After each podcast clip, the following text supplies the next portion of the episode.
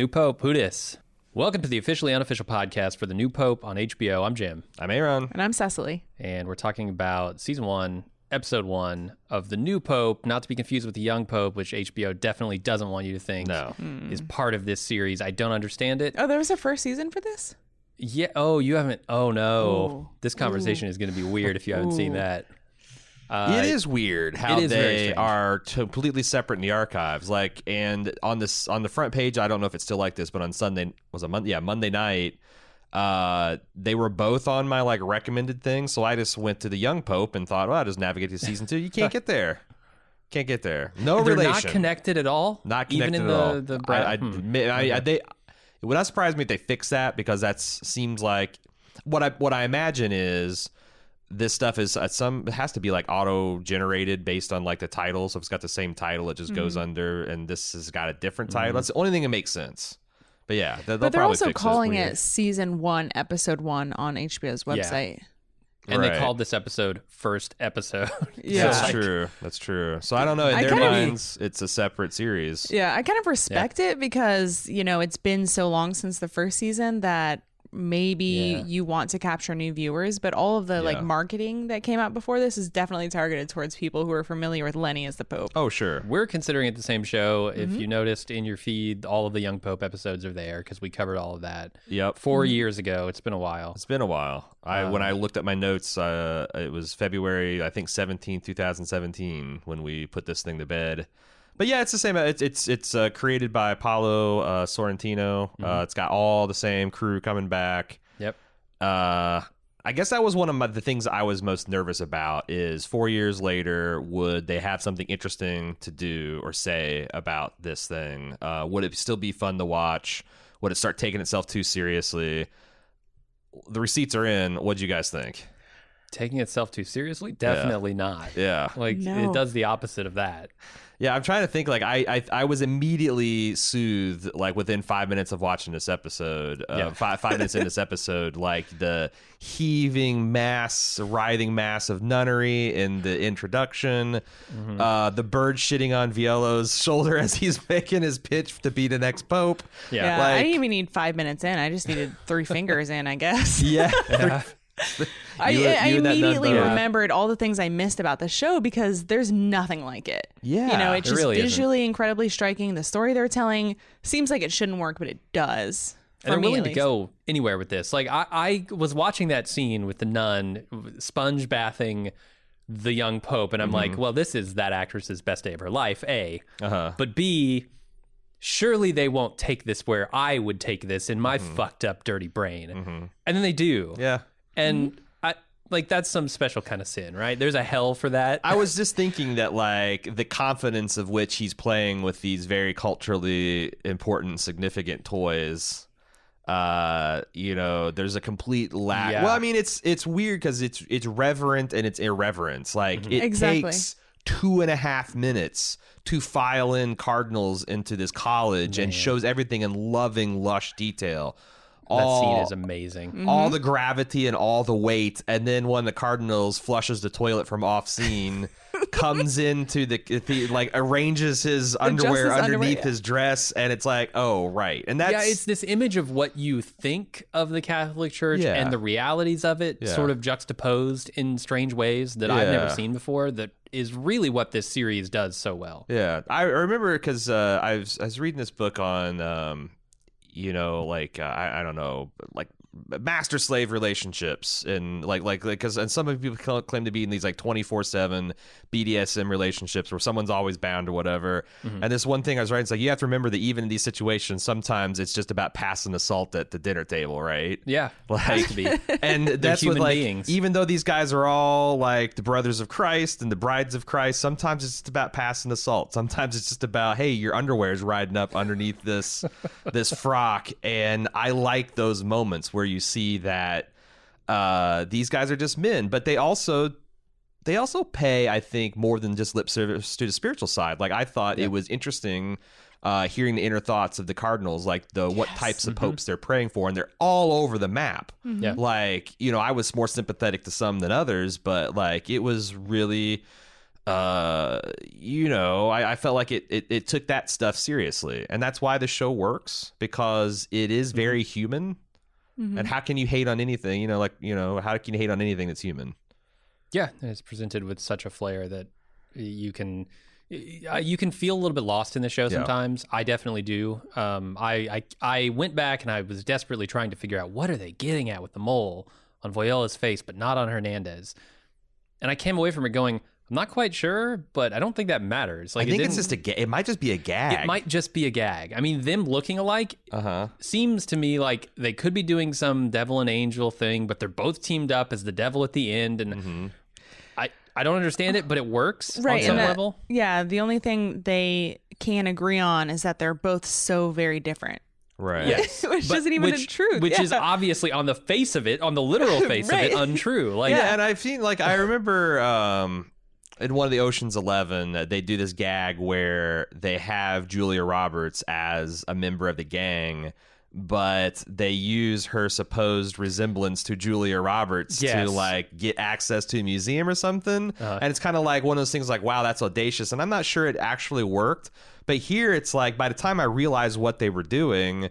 Hernandez was already in the bathroom saying, "What's that shit on your face?" Like, and I'm like, "Oh my god, they don't even care. They don't even care. They got different. They got a mole on one guy, different glasses on the other, and this is two separate characters. Everyone's going to make the joke, and I loved it. I thought it was great. I don't know how this show gets away with this. Yeah. That's the thing. It's like people that there's a couple shows when most of the shows that we cover, people ask, "Hey, do you think I'd like it?"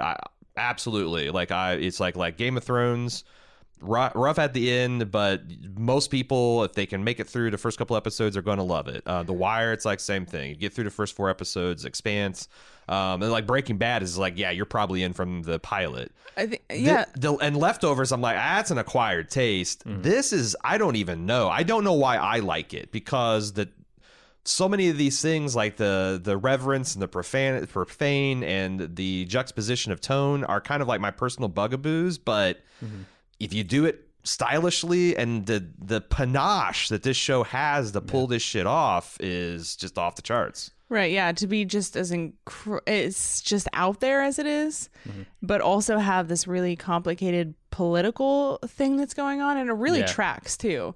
Like the 34 rounds of voting, someone did the math and they figured out how to make this work. Mm-hmm. And they have some complicated mechanics on their Voiello side on how he manipulates all of that. Yeah, which I will say I didn't understand. I don't think this episode did a good job of conveying what was happening in those scenes. Damn. I couldn't tell you if that went over 35 days. And maybe this is just my general unfamiliarity with the Catholic procedures. Yeah. And maybe if I'd watched more things because I know I've seen a conclave before in shows. I've watched, I can't remember what it was called. There was another HBO show, which was all about, it was like Medici or something like that. Yeah. I watched that whole show. And Jeremy Irons. It was... not Jeremy Irons, like Ironsides, maybe. It was... Oh, really? Okay. I don't think it was... Maybe it was Jeremy Irons, yeah. But I watched that whole show, and so I know... generally that this is a procedure where there are a lot of breaks, but they don't make it clear that the breaks are happening and that people are talking and trying to convince each other. Yes, and like there's papal politics. So. And I think this happens over a month, like 35 days. Yeah. They do each day. They make the smoke come out, and if it's black smoke, there's no pope. If there's white smoke, they got pope. I'm only vaguely familiar with that stuff, and so they didn't convey any of that in this episode. Well, see, they expected me to know that. I'm bummed because I was about to come out saying, like, I don't think you have to be an expert in these papal procedures because provide like a play-by-play, and sometimes when it's a little bit too expository, like Voiello, like, I know this. What the? Like, why are you saying? Why are you explaining to this? I get it. Like, I know. So you understand, like, the push and pull. But even then, it's like, we talked about the 2.5 minutes of these Cardinals filing in. So many things are indulgent about this process, like the reading of the counts, and even them turning in their votes. They have to put it on top of the plate, and they have to do a prayer, and then they use the plate to tip it into the And I liked how, and they also, the other brilliant thing I thought is they used all the different like frescoes and paintings, like the expressions on the painting's face as reaction shots. Yeah, as reaction shots, because Voiello is just completely blank throughout this process, but they've got the, you know, whatever these background figures going like, and then you've got like, just a truly gorgeous song playing in the background. Yes. Like that scene is my absolute favorite of the entire episode, where they're filing into the Sistine Chapel for the conclave, and it just it languishes in that, and not in a bad way for me. Mm-hmm. Yeah. Do we want to talk? I want to talk about Lenny, because that's the big question I had. Like, how are they going to keep him sidelined? How are they going to have this new pope? And then, like, you know, what the season's going to be? Who knows? But like, Lenny's been in a coma for 9 months. Mm-hmm. They've attempted 3 heart transplants on him. None of them have taken. I think they've all failed because they're Muslim hearts and going into a Catholic body, and it just won't happen. Yeah. God's forbidding it. The Muslim and Catholic antibodies just don't match up. Like, I constantly question in this show how much of God's influence is being exerted here, because like when Voiello gives that speech about how I want to be Pope, and God sends a dove to shit on him. And then he sends a bird to steal the speech that he's given to Francis II. It's the same bird.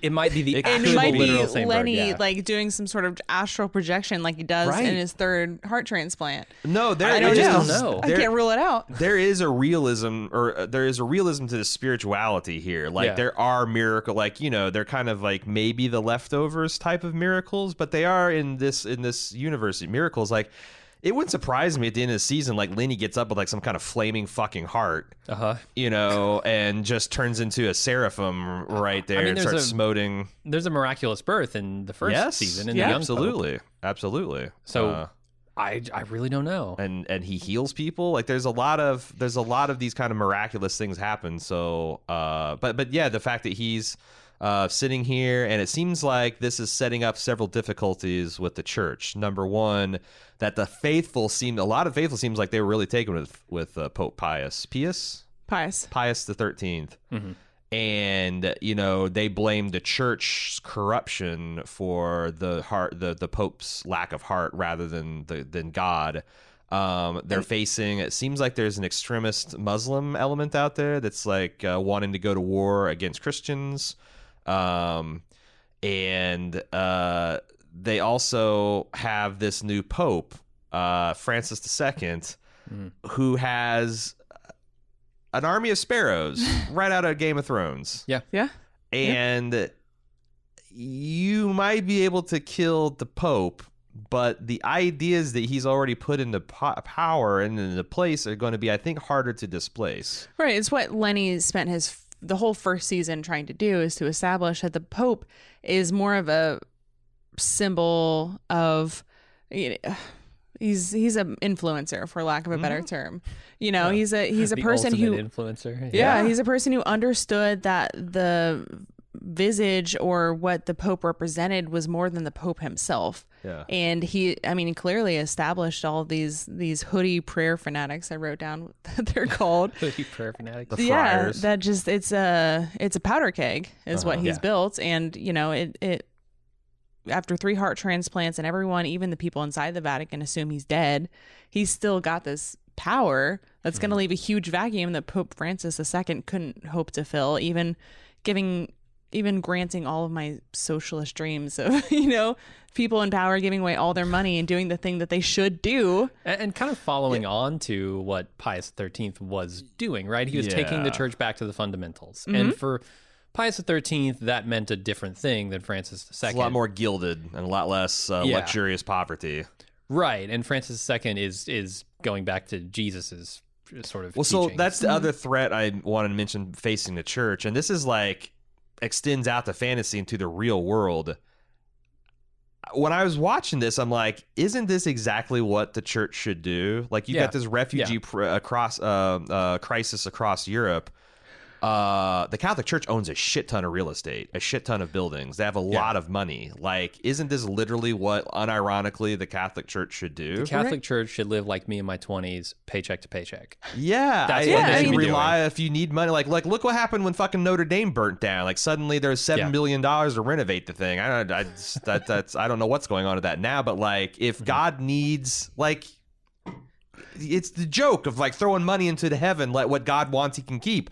That should be literally true for the Catholic Church. And I kept on thinking, like, I haven't read a lot of press on this yet because I was a little pressed for time this week. Or like big opinion pieces about like if this has got any kind of ripples or shockwaves, because I know there's a lot of like stuff going on in the Catholic Church between like traditional Catholics and like kind of reform-minded Catholics. This series seems like it's getting at the heart of it. It's like, why doesn't the church do more than it does? Like, the church can barely grapple effectively with the problem of its pedophile priests. Well, you like, can, yeah, you can see in this episode that they are actively repressing people, like gay cardinals, straight cardinals, maximum. They're calling the migrants and refugees at their gates terrorists, which they do within the same episode. So you can see that, you know, there's all these nuns who are being asked to be very... pious for lack of a better term, but they're all, you know, having this like writhing dance and in the opening credits, and I don't know if that actually happened. That's the thing. But there's the nun who's very carefully not looking at or touching or even cleaning Lenny's penis. Pontifex Maximus. Yes, Pontifex Maximus. But she's masturbating right next to him. So you've got this, what people are led to believe, which is the right way of living, but also what you convince yourself in order so that you can keep your golden crosses and sleep at night. Yeah, like these are the supposed to be the most adherent to the laws of God, right? These people. And yet we see them constantly breaking those laws while presenting this image of, you know, piety.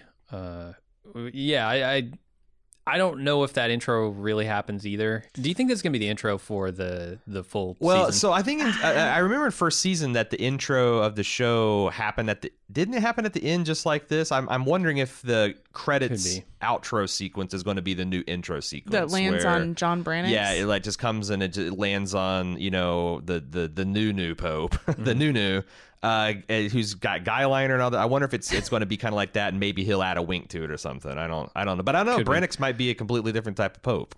Seems I think like he is. They are setting. He's more reserved than the but Epicurean, maybe, because like that's one of the like some of the stuff that came out pre-season is like that he's got like a weakness or maybe a taste of the finer things, you know. Okay, which would suit the way the church is currently run in this show. Yeah, but it's going to be a hairpin turn for the faithful, who I think seemed like the what Francis said was really exciting to them, and that was on the back of Lenny, who also was a very non-traditional or maybe ultra-traditional Pope. When they assassinate this Pope, I'm just thinking, what is the public perception here? There has been a span of what? A week, maybe, where this Pope has been turning over tables in the Catholic Church, and doing all the right things, opening all the right doors, and then suddenly he's dead. I think it's very easy to spin. And you see how like fanatical these people are, and they had the last season on where Lenny's talking about I want fanatics because they are all about love, and this like woman who's just like screaming, pray, like. I don't believe in the power of prayer necessarily, but I do believe in the power of that woman and of the people in St. Peter's Basilica, like rising up and saying enough is enough, plus a bunch of angry, pissed off immigrants. And they're also setting some interesting things about like they show like one of these guys sneaking into the nunnery to have some form of congress or relationship with one of these nuns. That's going to be interesting how they handle that. But like this show is fearless as far as handling, like last year they focused a male on male rape that I don't think I've ever, I think that might be the first time in fiction I've actually seen something like that portrayed, and like the emotional payload of it. But I think that it's, Voiello did something that took the easy way out, and on the back of Lenny kind of suffering some kind of similar mysterious malady and kind of hustle, like, you know, trying to, you know, get a new Pope in before the old Pope's even cooled off. I think that's going to be a big problem with, there's going to be like a war of the faithful, it seems like. Civil Catholic war.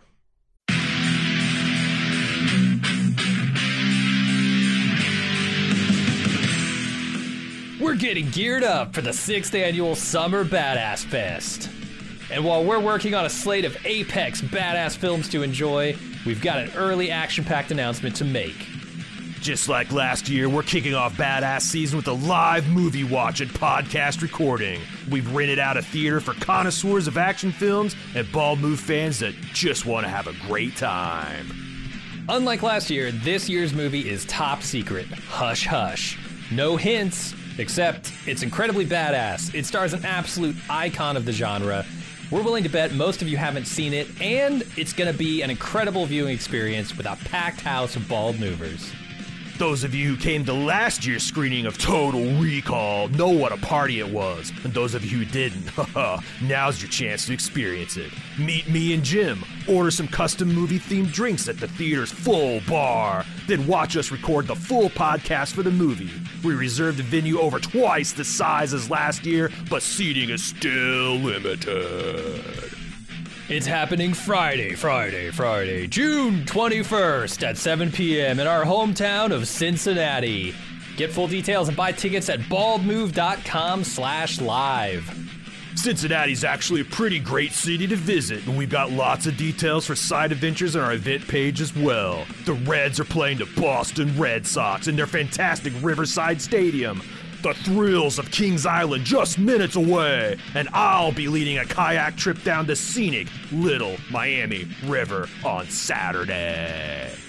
Again, get full details and get your tickets now on our Badass Fest 6 page at baldmove.com/live.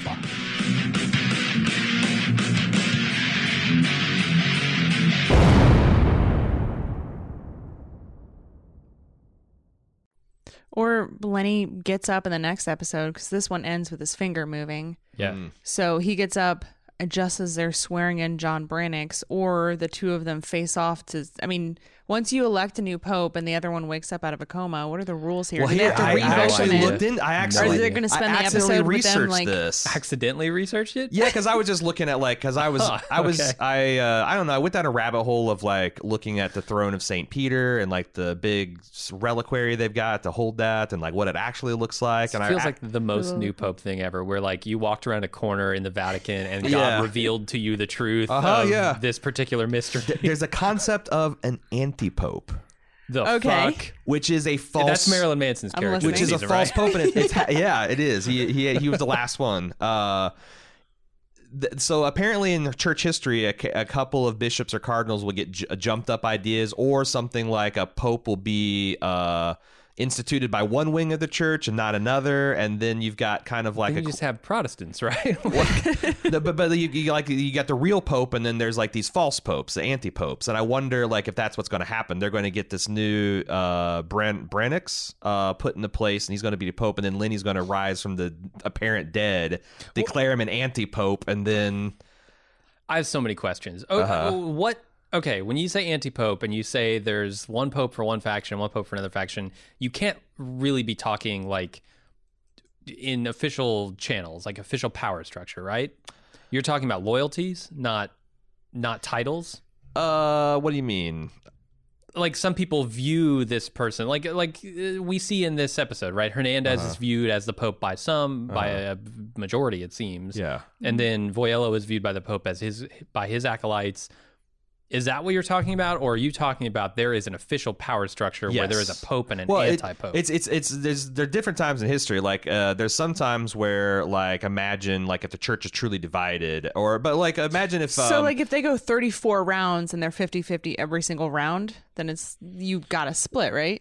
Yeah, but like imagine like again, think of this church as a 2,000-year-old institution that's seen a lot of shit, and then imagine like a case where like a Voiello and his like inner circle arranges for the rest of the college to be outside of Rome, and then they kill a pope, and then they elect one with just a very small, and then the rest of the college comes back and says, no, fuck this, we're going to do it, we're going to elect a different pope. You know, it's like it can be a situation like that. And I guess there's some points, like there's the article that I stopped reading was a breaking down like Pope Leo the 8th versus Benedict the 5th, which is like I guess had control of 50% of the church each, and so it's like it depends. So if I'm a Catholic, and I go to church the day of the appointing of the new pope, would I find out that there are actually two popes at some point? Is that what you're talking about? I think that the faithful would see that there's one true pope and then there's the anti-pope. But who is the anti-pope and who's the pope depends on which part of the church you're affiliated with. But you're quickly mining the depths of my knowledge of the subject. Okay, yeah. You accidentally researched this in the first place. I just say that there's a concept called the anti-pope that I found very exciting because you've got a still living pope, which you can hear like Benedict. The last Benedict stepped down, which is kind of controversial. Like it's a position for life. He stepped down because he got tired of all the Palpatine jokes. And we got the Francis I now sitting on the throne. Mm-hmm. But if Pope John Paul II died and then they put Benedict on and then Pope John Paul II came back from the dead and denounced him, that's a situation that's exciting. Then they might be going towards that this season. I mean, I know which pope I'd pick in that situation. Well, yeah, I'm Pope Lenny for life.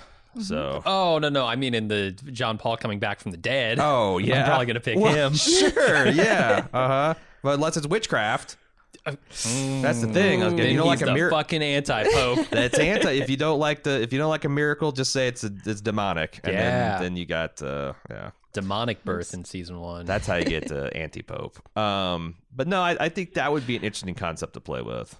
Yeah, and I mean this season is gonna have a lot of those. Power battles, much like season one did, and it was interesting because in season one, Lenny very much has the reins the entire season. Mm-hmm. Like he's appointed as pope, and he just steamrolls Voiello the whole season. Voiello basically has no recourse. He tries a couple things. He tries to seduce the pope at one point. But Lenny, the thing is, Lenny was bulletproof because he was scandal free. He was, yeah. Eccentric as hell, but never violated, as far as I could tell, the law of the church. But we don't know if that's true of John Malkovich. I mean, certainly as a person, I know that's not true of John Malkovich. Yeah. But this new pope, what is he going to be like? Is he going to have any weaknesses to exploit? Is he gonna? And you said he might have some sort of proclivities towards something. We don't know what that is, but I'm curious to see where they go with that. What do you think? There's a significant new character that was introduced. This ambassador to the Holy See, Bauer, named after Jack Bauer, I guess, because he gets his hands dirty. Talking about the guy that Voiello met on the boat at the beginning of the episode. What a boat! Damn, I've never seen a limo boat, but holy shit, that's a limo boat. It sure is. He's clearly orchestrating. He clearly orchestrated the death of our new pope, but it had nothing to do with Voiello. Because Voiello, at one point, Cavallo, his new guy who specializes in making people uneasy, comes to horse. Him and... Can we call him the horse? That's what Cavallo means in Italian. Does it really? Oh. Ah, okay. Yeah. All right, well, the horse comes in and he says, Bauer's not responding, or he hasn't appeared. Mm-hmm. But Bauer is still making moves to clearly kill this new pope. Yeah. So I'm wondering... who he's working for. Is it Brannox? I thought he was working for... You might have to explain this to me again, because I thought he was working for Voiello. I think it's unclear. He met Voiello on the boat earlier in the early part of the episode, and then later Voiello asks about Bauer, and Cavallo says that he hasn't responded or hasn't appeared, as if he's not speaking to him anymore. Yeah, I think that might be cover. You think he's like gone underground because it's a dangerous time? I think he's working for someone else within, because he gets a text message with a thumbs up from inside of the Vatican. Bauer does. Yeah. So I just assume that it seems like he's got a plan working with someone else. That's not Voiello. Huh. Because I think Voiello... I hadn't considered it. Yeah. It's possible. I assume it's Voiello because it's him and Hernandez. The way they framed their shot in, I don't know what is that chamber with the cage that the Cardinals met in? It's not the Sistine Chapel. Is it? Yeah. Okay. Yeah. So it's not the Basilica of St. Peter, or is that the same facility? I think the Sistine Chapel might be within. Because I was trying to find on Wikipedia the actual room and like what it's called, and I couldn't. And I think that we had a couple Catholics last year that were kind of like helping us out with some of the minutiae of the lore, deep lore of Catholicism. So I didn't know either. The one time I went to Rome, I didn't actually go to the Vatican, which now I'm regretting deeply. Yeah. But I would go. Jesus Christ. Yeah. The art alone. Yeah. But I looked it up, and I searched Google for Sistine Chapel, and that room came back. Okay, well then there you go. 500 times. Okay. So I assume, that's Sistine Chapel. But whether it's part of St. Peter's Basilica, which is the giant church itself, it's not clear to me. I think it is. Yeah, okay. It's part of it. All right. What were we talking about? We were talking about Bauer. Oh, right. And I think Bauer is turned on Voiello. Oh, yes. The way they shot, that's what it is. The way they shot Voiello and Hernandez, like in that darkened room, kind of shaking hands, felt like this was the big powers behind the power agreeing on what must be done. But I don't. It could be a misdirection. It seemed like they were voting on, or they were agreeing that with the two of them having the majority votes outside of Brannox, someone who we've never even seen but still has a very good percentage of votes, that they're agreeing to put their power behind Brannox so that he's the next pope. So that these two people who think that they can, you know, control the reins are going to put up this new pope that, just like Lenny, just like Viglietti. That they are going to try to control behind the scenes, but it's not going to work out. I'm so happy that he took the name Francis. Yeah. Although he's dead now. Like, that's the thing. Yeah. I was so happy. I was like, Francis, that's a name I can pronounce. Yeah. Oh, thank God. Okay. But one episode, one pope down. Are we going to see a new pope every episode? Is that the thing? I don't think so, but the show's ceiling is such that I would go, yeah, if they have a new pope every fucking episode, it would be pretty it'd be kind of cool. Yeah. How do you pronounce his name? Viglietti? That GLI, that the GL sound is impossible for Americans to pronounce. Let's not try it. That's where I keep getting hung up. Yeah. This pope, I love it. I love how immediately the feeling of power hits you once you get to that balcony where you make your speeches. Yeah. And like, it's a thing that I only give the latitude to the new pope to do something like that, because in another show I would call bullshit. I would be like, this guy never showed, this is not within his character. He never showed any hints of wanting power at all. And then suddenly he's got it and he loves it. Well, I think this is like the way he effortlessly and skillfully willed the power. Like, I get that, like, if like power, like, and the way they portrayed it, like everyone's like, my God, he's starting to believe, but like it's so over the top. But he's like, starting to believe in a way that's dangerous to the people in power and not to us. Yeah, but I like that, and but you're right. There's a lot of these wild kind of plot twists that in other shows I would dismiss as preposterous and crazy. But in the new pope, because you've got God and you've got like this peculiar mythology they've set up, it does. But they also, I felt like they little retconned it as like, you know, because when he was giving that speech to Voiello in his private office, he intimated that, I lost my naivety years ago, but I retreated in this persona as a fool, as like a way to just protect myself. Like, you know, like if I knew everyone's deepest, darkest secrets and I felt like I had some machinations to me, you'd probably have me rubbed out. Yeah. Well, now you done fucked up and you can't come at me like you did with Lenny, because I know where all your bodies are buried. And I give this show latitude largely because of its style. Like I look at the show and I say, well, it's trying to convey a feeling, and B, information in unconventional ways. I don't think that this is a plot-based show. With all of its political machinations and stuff like that, this is a show that will describe to you in visuals how someone who had no aspirations to power would suddenly get power and be changed by that. And that can happen in the span of half a second in this show. And you just need to know what's happening, not exactly how it all happened and connected. Yeah. And that, to me, is sort of refreshing when I'm watching television, because I'm always looking for the next plot development. Yeah. Here, I'm sitting back and letting the plot developments be what they are underneath this layer of just general understanding of what the show's going for. Yeah, yeah. I said on Twitter that, like, I'm going to pretend like this is how the true ending of Game of Thrones, because I do feel like there is some kind of spiritual connection there. Like the intense politics and gamesmanship.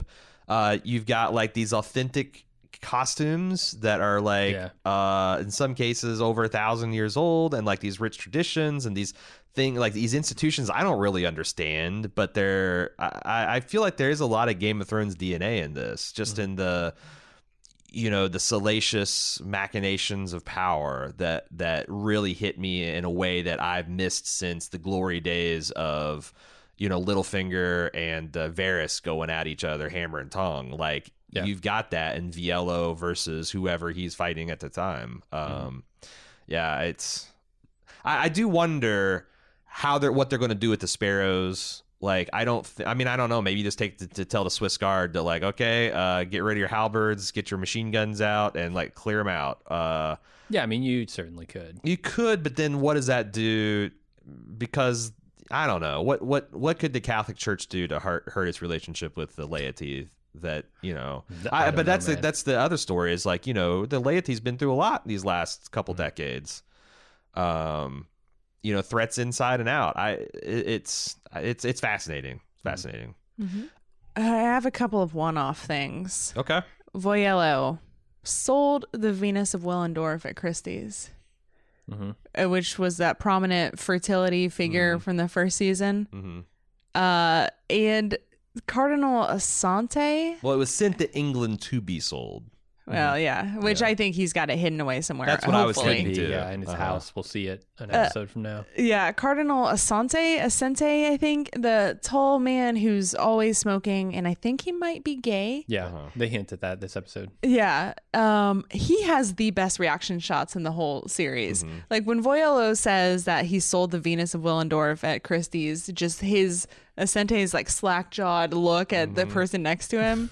Like, that's one, but he has the best reaction shots through just everything that's happening. He has a lot of good ones. The one that stuck out to me was actually not his. It was it might have been the guy sitting next to him, the very, very old cardinal who, he's the one who I think doesn't know who Brannox is or doesn't know who Viglietti is.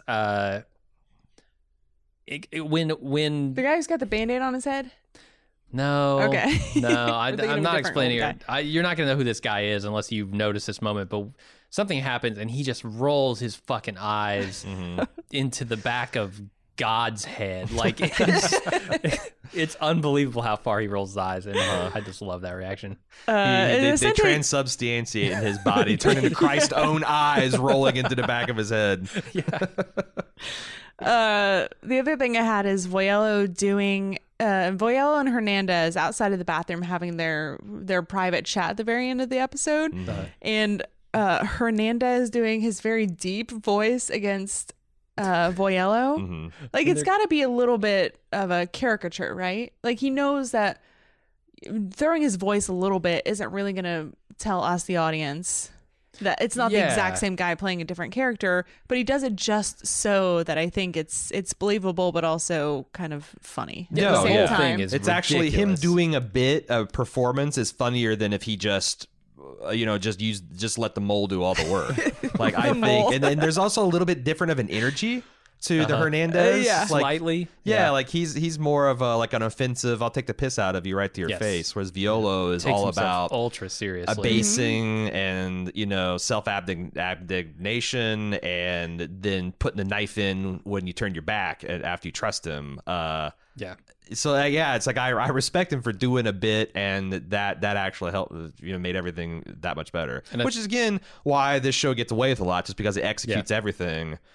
On, you know, there's almost never any awkward dialogue that's not, like, intentionally awkward. Like, it's just everything seems very well thought out. I think most of the dialogue is awkward because I can't like that cardinal in the bamboo forest. I hardly ever understand what Voiello says. Not because I don't understand the concepts, right? But just because his stilted delivery, a way of speaking that it's tough. I almost have to watch this sometimes with subtitles or the volume way up. Yeah. But when I mean dialogue, I mean, like, the script. I know. Yeah, mm-hmm. yeah. Because you're right. There is a lot of three different languages being spoken, and mm-hmm. you can tell that some of them are more fluent in some than others. But yeah. I wonder where Brannox is from. Do they say where he? England. He's Sir John Brannox, so he's English. Yes. Yeah. Knighted, at least. Hmm. Interesting. Yeah, Lord, temporal and spiritual in one. Oh my gosh, good makings of an anti-pope, if you ask me. We didn't talk about Cavallo very much, who is Voiello's man who specializes in making people uneasy, mm-hmm. who meets Sophia Dubois, the woman who has never felt uneasy. Mm-hmm. An exceptional woman. Yeah, and she's got a very severe haircut this season. She's entered the realm of like Robin Wright. She's gone Claire Underwood in this season. House of Cards. Yeah. You know, that's the same person. Yeah, she's the Jesus. Okay, it's the same person. Yeah, no, I remember her role from season one. I just didn't recognize her. Yeah, I wonder what kind of role the Pope's marketing team would have in like the whole poverty kind of thing. Yeah. So, in an era where we're giving everything away, it can't be like putting your face on plates. Yeah. What job does she have? Yeah, how do you spin that? How do you? Because like you got a pope who's idolized at this point and sidelined at the same time. How do you spin the death of the new pope and the still living young pope? It is interesting that now that Pope Pius is dead or like on death's door, because you know he strictly controlled access to his image and like what would be and you see he made one appearance, I think. Yeah, like the fact that like he would commission like plates or T-shirt, but like everyone's got sweatshirts and T-shirts and posters of him now. Yeah, it's almost like I understood that's Voiello kind of like let's I mean at the beginning of this, open up the floodgates, let's make some goddamn money now. He's the de facto pope. Yeah, like he doesn't want a conclave because his power is going to dissipate as soon as that happens. But he's not good. That's the thing is, Voiello is very good being the power behind the throne, but he sucks at just being. It's kind of like an Avasarala situation from Expanse. Like if he was doing a very good job, he wouldn't have the ambassador. He would have Jack Bauer's uncle like saying, "You need a fucking conclave, buddy, because this ain't it." Mm-hmm. You know, it's great. What else do we want to talk about? I feel like that's about it. I'm good. Yeah, the only thing we didn't talk about was Esther. Esther's still there, still giving it to the church. Got a lot of faith in the young pope. She's she's essentially calling the Catholic Orthodox establishment apostate, which I think, if I'm reading the tea leaves right, is going to have a lot of sympathy within the laity this season going forward. Yeah. Mm-hmm.